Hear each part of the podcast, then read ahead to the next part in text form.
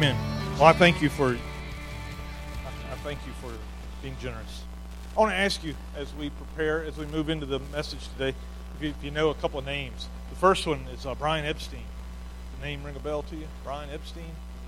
Maybe not. That's okay. Brian Epstein had a very important job to do one day. Uh, he had he had before him that day he had to listen to two bands, and he had to pick between the two two bands. That was his job to, to, to hear musicians and tell the ones that were going to be good and the ones that weren't going to be so good. He had to tell to hit the road. Brian Epstein had the, the two bands that he had that day. He chose one after listening to each of them play 10, 15 songs. He heard the words that they sung. He heard the, the lyrics. He heard the he saw how they interacted with each other, how, how good of musicians they were. He listened to all of that. And then he decided he decided on Brian Poole and the Tremeloes. I don't know if you've ever heard of, if you have one of those albums around, Brian Poole and the Tremeloes. No? Well, the crazy part is, is that the one that he, he passed on, you, you probably have one of their albums, maybe several. The Beatles. The Beatles. Brian Epstein. Another guy who made a huge error, big mistake that, that could have defined him, but he decided not to let it. Lance Gunderson. I don't know if you know Lance Gunderson or not. Uh, Lance Gunderson was a cancer survivor. Um, he he was an athlete, uh, and in the field of competition that he competed in, he was a world champion uh, as a cancer survivor. In fact, uh, in fact, he won several for seven, eight years consecutively. He won their world championship in his his event. Um, only the eighth year, as he was competing, he was caught for doping, for using uh, steroids. Lance Armstrong is the name that you know. Uh, Lance Armstrong is the name that you know know him by. That um, whose life crumbled in many ways by a mistake that he made. Another one that you may you certainly know her name, Tonya Harding. Uh, everybody remembers Tonya, right? Not for what we want what she wanted to be remembered for. If you don't know, Tonya Harding was, was I believe, fourth or fifth to be on uh, the Olympic team as a figure skater. Um, I'm not sure exactly her place, but her plan to get onto the team was to take out the number one competitor. And I don't mean take her out by beating her on the ice. It would mean beating her with a pipe off the ice, uh, and eventually wound up in jail for it her and her fiance or whatever. It was a huge mistake. Huge. All these were mistakes that people made, and and I, and I don't know if you if you're a podcast person or not, if you listen to podcasts, but uh, Lance Armstrong has a, a series of. I mean, he has a podcast that he puts out that's that it, where he interviews people who experienced the same things that he did with failure, mistakes, huge mistakes, where he. Um, where he tried to pick up the pieces of his life and to do something with again. Maybe maybe you've made some mistakes in life. Maybe it was, you know, you find yourself in debt, not knowing how to get out of it. Maybe it's you weren't there for someone that you should have, and then you didn't get a chance to pick up the pieces. You neglected your marriage. You're too hard on the kids. You wake up one day and you think, how did my life turn out this way? I never thought I would find myself here. That's how those folks found themselves that I mentioned a while ago. Lance talks about uh, in his in his podcast when he interviews people, he always finds that they always talk about how they disappointed themselves and their families, and if they were faithful people, they would always come back to the fact that they disappointed God. That is a heavy burden to, carry. That is a heavy burden to carry. Today, in the passage that we're going to read together, uh, we're going to discover that same burden. So I, let's pray. God, I ask that you would teach us from your word as we look at this story of uh, mistake, failure. Lord, I just ask that you would teach us. Show us your grace. Show us hope. We praise you, God. Amen. Amen. So the story we're going to look at today is of Peter. Peter, we find at the beginning of what's called the Passion of Christ. Uh, the Passion uh, we all know, maybe you don't know, but, but the passion has been a word that's for centuries has been used to describe the crucifixion of Jesus. Why? I said last week that I'd explain why. Um, it, you, you, may, you may know why, but or if I ask you, well, why is that? You may say, well, I guess it's because if, if you started your sentence like that, it, you know, like that's how I would have a long time before, that you just you don't know, right? You're just trying to figure out, well, why would they call the death of someone a passion? Well, it's simpler than what you. It's not as. It's not. As, you don't have to be educated to figure it out. Trust me. It, it's a simple matter of miscommunication. You see, the word for suffering, the word for uh, the bearing under, the, the word for enduring in Latin is spelled P A S S U S, passus. And so when that was translated to Old English and then into our modern English, it just kind of got, became passion.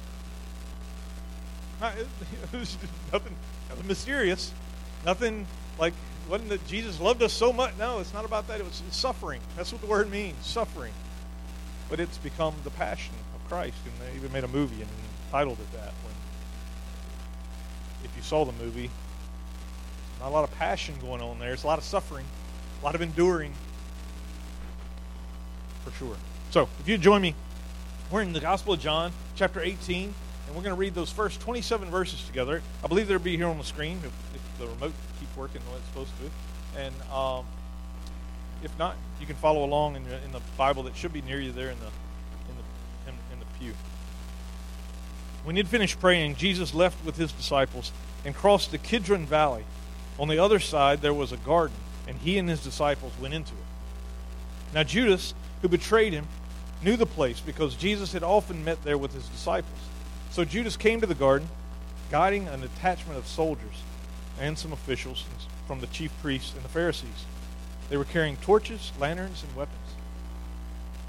Jesus, knowing all that was going to happen to him, went out and asked them, Who is it you want? Jesus of Nazareth, they replied. I am he, Jesus said. And Judas the traitor was standing there with them. When Jesus said, I am he, they drew back and fell to the ground. Again he asked them, Who is it you want? Jesus of Nazareth, they said. Jesus answered, I told you that I'm he. If you are looking for me, let, then let these men go.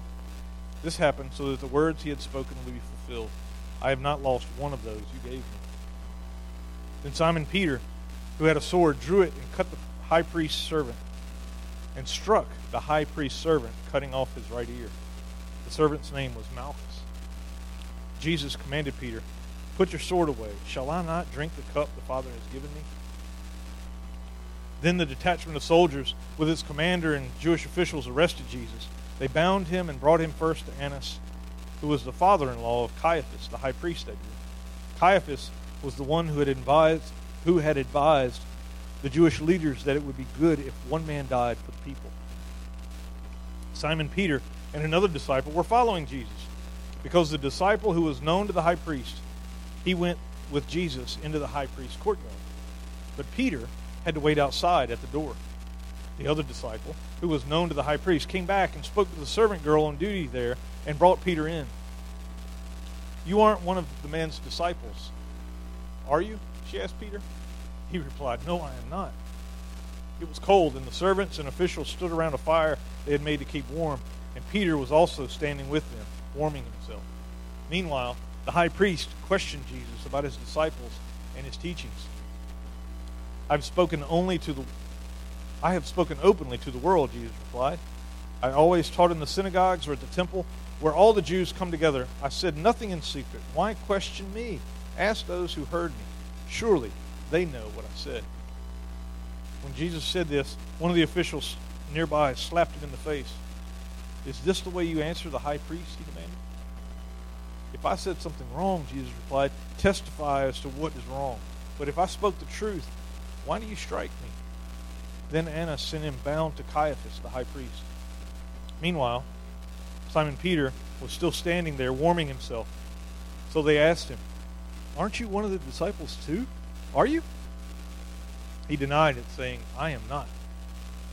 One of the high priest's servants, a relative of the man who, whose ear Peter had cut off, challenged him. Didn't I see you with him in the garden? Again, Peter denied it, and at that moment a rooster began to crow. And at that moment a rooster began to crow. This is a wonderful story. Not wonderful in the sense that good, but wonderful and powerful. I mean, an amazing story of Peter. I mean, you've probably heard of Peter. You, and when you think about who Peter was, you think of him as an apostle of Jesus. Like he was always with Jesus. Every time we read a story about Jesus, Peter's somewhere nearby, right? And you're, you're right, absolutely. Maybe you think of, well, Peter got out of the boat and walked on the water. Like he was, Peter was a faithful man. Well, yeah, you were right. Maybe you think of Peter, who Jesus said, on, on Peter, on this rock, I'm going to build my church. Right? Maybe, maybe that's the Peter you think of. And, and you're right, but today's text tells us about a different side of Peter. A different side of Peter than, than all those. And as we look at Peter, I believe that we're gonna we can find something about we can learn something about ourselves, and, and more importantly, our relationship with God. I believe that's true. As we look at Jesus, how Jesus behaved and Peter behaved in the same moment, but they stood in dark, stark contrast to each other. And normally, when we work through the Bible, we try to see how to live our life, right? I mean, that's what the Bible is. It's, it's showing us how to live in relationship with God. That's what the Bible does. It teaches us that. And that's true. We look at lives like David and his repentance, we look at Moses and his faithfulness. We look at Joseph and his forgiving his brothers for, for betraying him. We look at look at Jacob being consistently, being persistent, always in following after God, never giving up. We look at Peter, who got out of the boat, right? We always look at these, these heroes of the faith and, and see how they live their lives. And, and we often say, well, that's how we should live our lives too, right? We should be faithful and forgiving and all these things. But today, I think one of the lessons we learn from Peter is what not to do. What not to do, what Peter did. Because I'll be honest with you, in my life, I rarely learn much when I win or when I succeed, right? Because I don't spend much time thinking about it. I just move on to the next thing. But if I make, if I fail, if I make a mistake, it usually causes me to pause for a moment and think, why? What happened? Right? I think that's all of us. So today I want to look at two mistakes that Peter made and the responses that God has to them. The first one Peter couldn't see his weaknesses. Peter was blind to his weaknesses. See, we see Jesus coming into the garden with his disciples, and he encounters Judas and this squad of soldiers. Now, it doesn't tell us like how many soldiers there were, but but it by a detachment, what that tell what that would mean would be that would be between 200 and 600 Roman soldiers. So there was an army that came out to arrest Jesus. Not just a few guys. It was an army that came to get him. Judas knew Jesus would be there, and Jesus knew Judas would be there. Jesus knew where he was going. This wasn't a surprise. That's how Jesus' boldness played out, you see? Jesus knew what was going to happen. And yet he entered in quietly and unassuming. Just walked in because he knew who he was. He knew what he was called to do. He knew his purpose. He didn't he, he knew he wasn't there to draw attention to himself. He was there only to draw attention to God, to be faithful to what God had asked him to do. He was bold. That's what Jesus' boldness looked like. Now, Peter's boldness. What did his boldness look like? I mean, because Peter was bold as well. I mean, you think back to all the stories we've heard so far about Peter. You know, there was the, the first time when, when Jesus asked, So who does everybody saying I am? And Peter said, Well, I don't know about them, but, but I know you're the Christ, right? Peter was the one that stood up. he spoke for everybody, right? Jesus walked on the water. And what did Peter do? Got out. I wanna, I'm going to come meet you, right? Peter did that. Boldness. What else did Peter do? Jesus said, I'm going to wash your feet. Oh, no, no, no, no, no, no, Jesus. I do not deserve to have you wash your. Right? Peter spoke up. Bold. He was confident. Absolutely. The problem is, Peter's boldness, Peter's confidence was in himself. Was in himself. We can hear it in all those re- reactions that, that Peter was. Peter was, was bold, for sure. But it wasn't in God like Jesus was His confidence didn't rest in God. And now, when Jesus is arrested, what happens? Peter steps up to defend him, right? He's, he's going to fight. What does Jesus say in verse 11? Put your sword away. Shall I not drink the cup the Father has given me? See, Peter didn't know, Peter didn't know what was going on. I mean, he he knew all along that Jesus was going to do this. Jesus had been telling him he was going to, this was going to happen, and yet Peter is like, no, no, no, no, no, And this wasn't fair. Jesus, what is Jesus' response? Father's will. But Peter, anybody could die but Jesus. This was not right. This was not right. And yet, why, why, why would we have to allow Jesus to go through this, to be, to be bound, to be carried off to some kangaroo court? Why, why does all this have to happen? Peter's asking. I'm going to make sure it doesn't happen, right? But Jesus responds, It's the Father's will. It's the Father's will that this happens.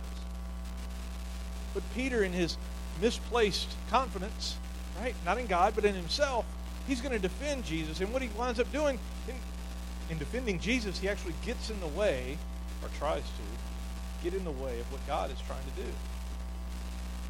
He tries to block what God was trying to do. I got to thinking, how much, how much time and energy do we spend defending ourselves, our status, our position, our, our dream, rather than just following where God is leading. How much time, energy do we invest when someone defends, someone offends us, someone mistreats us, someone disrespects us? Making, saving face, right? I mean, I got to tell you, I'm a lot like Peter. I'm a lot like Peter. That, especially when I drive, I don't know about you, but when I'm in the car or in the truck, I'm a different person, and that's not a good thing. Uh, because because that we use the phrase like "stay in your lane" because that is my lane. Literally, it's my lane, and if you're not going the same speed as me, I question you. I question you in a lot of ways. Like, why are they going so slow? Don't they know I'm in a hurry? Can't they see me right behind them? Right? Because it's my lane. And if you're going too fast, it's no different. Like, what are they doing out here? They're driving crazy. I hope they get pulled over. Right? I'm not. I can't be. If, you drive, if you tailgate me, I'll, I used I used to. I don't do it as, as much anymore. Slow down. Oh my goodness, man! Now I know. I'm, I'm learning that I just pull over. Just if if all they want to do is get a real good look at my bumper, then I'm just going to pull over and let them on. I'm, I'm not going to allow their their issues become my issues. Right? I'm growing. I'm not always perfect, but I'm growing. Right? We don't need to defend ourselves. We don't need to get caught up in everything else, right? We don't need that. Remember that don't misplace your confidence. Don't misplace your confidence. It's not in you. Be confident in the Lord. Be confident in the Lord. They come to the high priest, and that's where the passion begins. And that's where we see the second mistake here for Jesus, for Peter, I'm sorry. And that is that he follows at a distance. That he follows at a distance. The trial begins, and it's not really the high priest; it's the high priest's father-in-law, which well, some people think it was last year's high priest. You know, so so it's not really a legitimate trial that's happening, but it's in the middle of the night. And in the middle of the night, real trials don't go on anyway. So we know there's this isn't like for real, for real. This is like a kangaroo court that Jesus is caught up in. And, but where, even still, even in that, even know that this is all bogus. Where's Peter? Mark 14, who, who tells the same story of the Passion, Mark 14, 54 says that Peter is following at a distance. Peter is following at a distance. Peter wasn't able to come in. He was outside. Outside. But when he was able to come in, the first thing he did when he walked through the gate was deny that he was a follower of Jesus. First thing he did. And it would happen again and again as he as he gathered with all the others in the courtyard, warming himself by the fire. Remember that? Deny, deny, deny. It was as though he was trying to convince maybe himself, right? Because everybody else knew that he was a follower, right? And they said, "Yeah, I saw you back at the garden just a few minutes ago. I saw you." No, no, no, no, it wasn't me. Well, didn't I see you? No, it wasn't. No, no. Right? He's trying to convince himself that, and maybe he's just in denial, right? He's in denial. He's trying to convince himself that, of something else. And maybe we spend time denying our issues too, foolishly. This is such a shame for Peter because Peter had just been the one who was going to fight for Jesus. And now he's denying that he even knows it. What happened? What happened? Why did he change? Why did his bold faith become a cowardly faith or non existent? Why does it become such a weak faith, like all of a sudden? A moment ago, Peter was ready to fight as he was with Jesus and all the other disciples. And now, he's alone. Now he's alone. He doesn't have anybody with him. At least not any of the other disciples, not any of his crew, you know. He's out by himself. He's not following Jesus, or if he is, he's following at a distance. He's not close Jesus. being a Christian, being a follower of Jesus is a team sport. It's a team sport. People say, well, I have a private faith. No, you don't. No, you, you can't be a Christian and have a private faith. The only way that, that the Christian faith is to be lived out is in community, is in connection to others. You can't be a private Christian. Why? Because as a follower of Jesus, he, he tells us all these love one another, serve one another, help one another.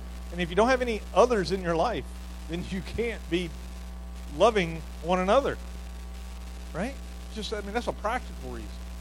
We're, we're created to be in relationship with other Christians. We're made for that. Peter finds himself off by himself.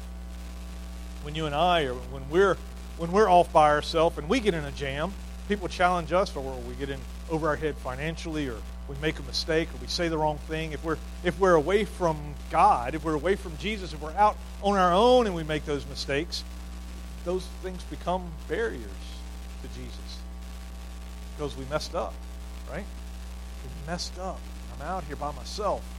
And now I, like, how do I get back over there? Like, I didn't want to do that. I didn't want to make the mistake. I didn't want to fail him. I didn't want to doubt. I didn't want to go back to that old thing that I thought I'd given up. I didn't want to make commit that sin again, right? I didn't want to do all that. Why is it? As a Christian, we know that we're to follow closely. Not follow Jesus in distance. I've told you before that I am a true through uh, SEC football fan. Uh, Mississippi, went to Mississippi State, big big football football school. You know, at least in SEC, you know, they're big football schools, and, and um, I, I loved going when I was in college, and I still love it. There's something about the atmosphere there is just it's different than other sports and other schools that I've experienced. So uh, we would we go back occasionally and we go to a game. And the first time I remember that we went back and went to a game as uh, husband and wife. Um, Michelle, who used to work with the football team, uh, she said, "Why don't I get a sideline passes?" I was like, "Yeah, you better believe it. Get a sideline passes." And uh, she was like, "Well, all right. I'm kind of tired of the sideline myself." I said, "No, no, no. Get the sideline passes. We'll go." And so we, we go to the game, and we're there on the sidelines. I mean, it is like it is I, I wasn't a good enough athlete to play at a school like that for sure, and and I didn't really have the interest to play at any old school. So so for me to be on the sideline with people who were like, I mean, I mean they were like, much more athletic than I am, twice my size and everything else, and it's like, wow, this is pretty impressive. And I'm like here on the sideline, I want to go tell the coach something. You know, I mean, I'm like I have all these great ideas. When the incomplete pass and the ball comes out of the field, I'm like there to pick it up, and I'm like, I'm like into it, right? Michelle's like, uh, let's go back to the bleachers and sit down. I'm like, no, why would we go up there? We're on the. We're, I'm in the game, babe. I'm in the game when a good play happens and everybody jumps on the sidelines. I'm jumping too, right? I'm there. I'm in it. I don't want to go sit in the stands. I tell you, that's how I feel about my faith now. My faith with Jesus. I want to be on the field. I don't want to be like up in the bleachers. I mean, I spent too much of my life in the bleachers, man. I want to be on the field. I want to experience what Jesus does. When he changes somebody's life, I want to be right there. I want to be there for it. The season of Lent is all about getting us on the field. Like it's, it's about taking time, being intentional during this season as we prepare for Easter to kind of take on some spiritual disciplines that move us close to Jesus. I pray that you're maybe you're reading God's Word a little more than you used to. Maybe you got the YouVersion app on your phone and, and you read the Bible during the day or something like that. I, I pray it. So I'm, that's what I'm doing. I'm trying to get closer to Jesus because I know that because that's where I want to be, where the action is. I don't want to be back there in the in the nosebleed section. Like I don't. That's not that's not fun. I've seen them both. And it's much better on the field. Much better on the field. But when you're on the field, you're going to make mistakes too. You're going to make mistakes too on the field. Even if you're engaged, even if you're near to Jesus, you're going to make mistakes. The difference is, the difference is, is that when we're near to Jesus and we make mistakes, it changes you. It changes you. You see, the fact of the matter is, the thing that Peter was going to learn is that Jesus forgives us. Jesus forgives us. The trial that Jesus was submitting to was, was just a part of him. Starting, it was a part, the start, rather, of him taking our guilt. See, the way that the Bible explains it is that, that Jesus died an innocent man. He had offended men, but he hadn't done anything wrong in God's eyes. And so, God says, I'm going to take the punishment that he endured, and I'm going to credit it because he was perfect. I'm going to take his punishment, and I'm going to credit it to you for your mistakes. I'm going to give you credit for what he went through. Even though you're not going to go through it, you deserve it, actually. That's what it means to credit someone else for what he did. We get credit for what he accomplished. Jesus knew, you see, what was, what was going to happen to Peter. He knew what Peter was going to do. And yet, how did he treat Peter all this time? He loved him. He treated Peter like he knew there was something special about him. Because guess what? There was something special about Peter. Was something special about Peter. And he always treated him that way. That's who Peter was. The one who would become the, the foundation of the church. Peter.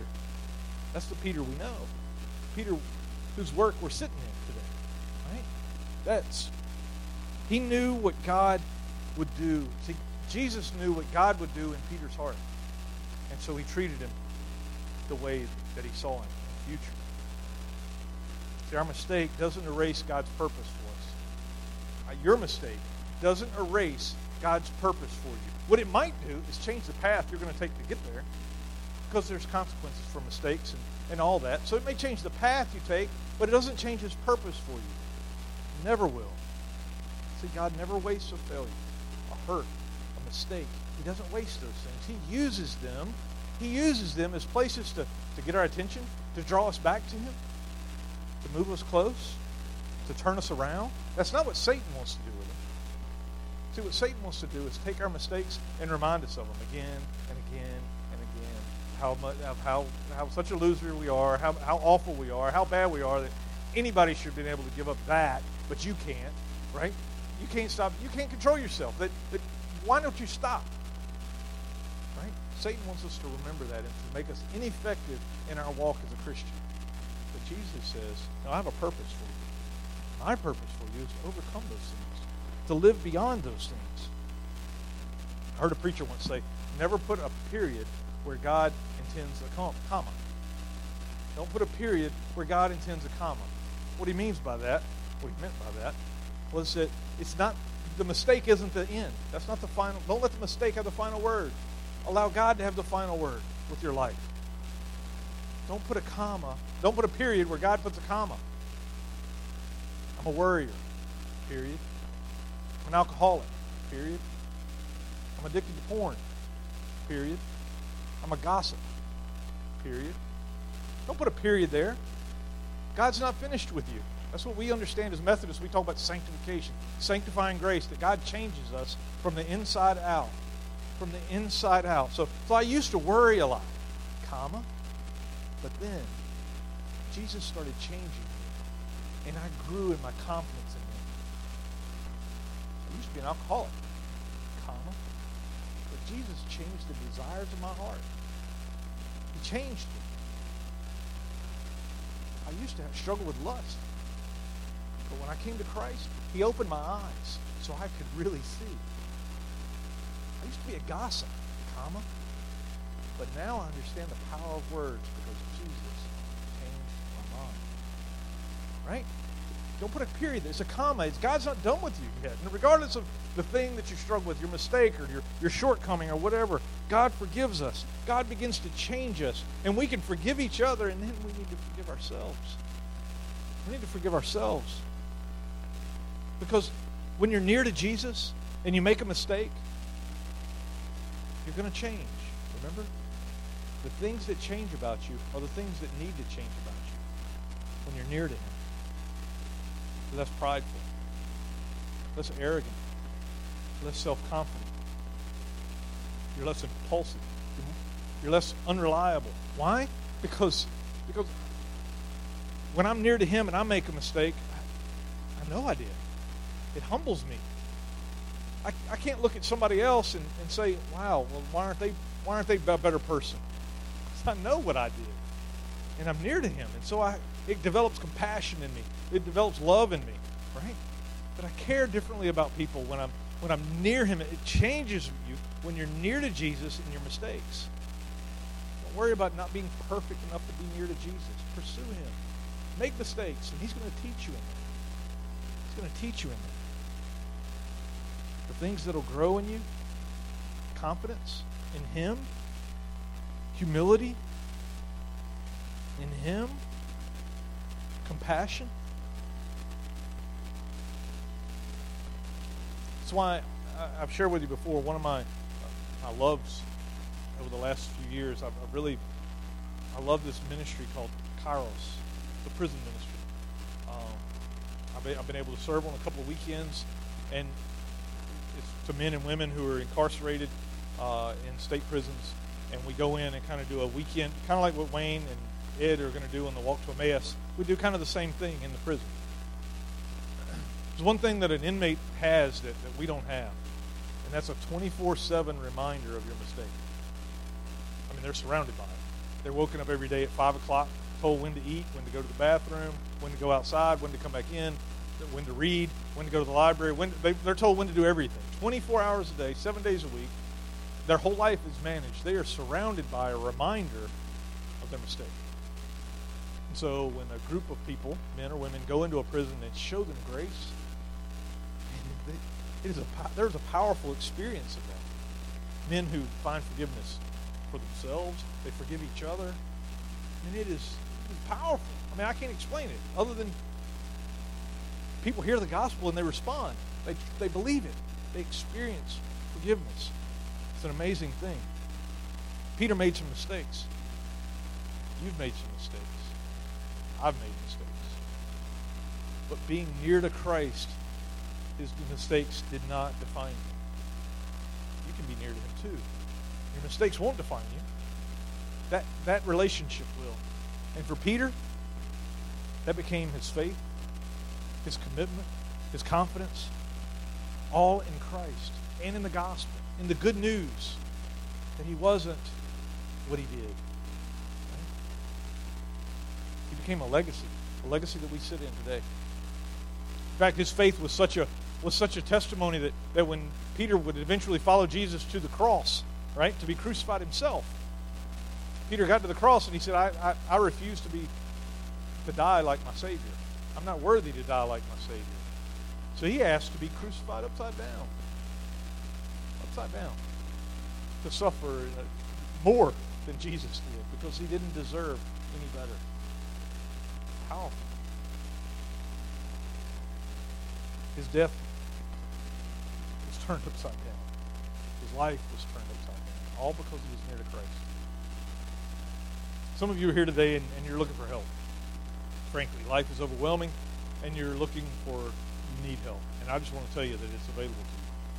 It's available to you right now in this moment. What it takes to experience that help, to experience that resource that we all need is, is a surrender of our life. Giving up of our life to Him, asking Him to take control. I'm going to pray for you for that, to, to experience that today. For the rest of us, we're looking for a deeper faith. Many of us are looking for a deeper, a more real faith we struggle with. Why don't we get any deeper? Why can't we get any closer? And I would I would challenge you that what's in the way? What's in the way? What's the thing that you're denying in yourself? The thing that you're telling yourself that you've got under control that you don't really have under control that's standing in the way of you and God.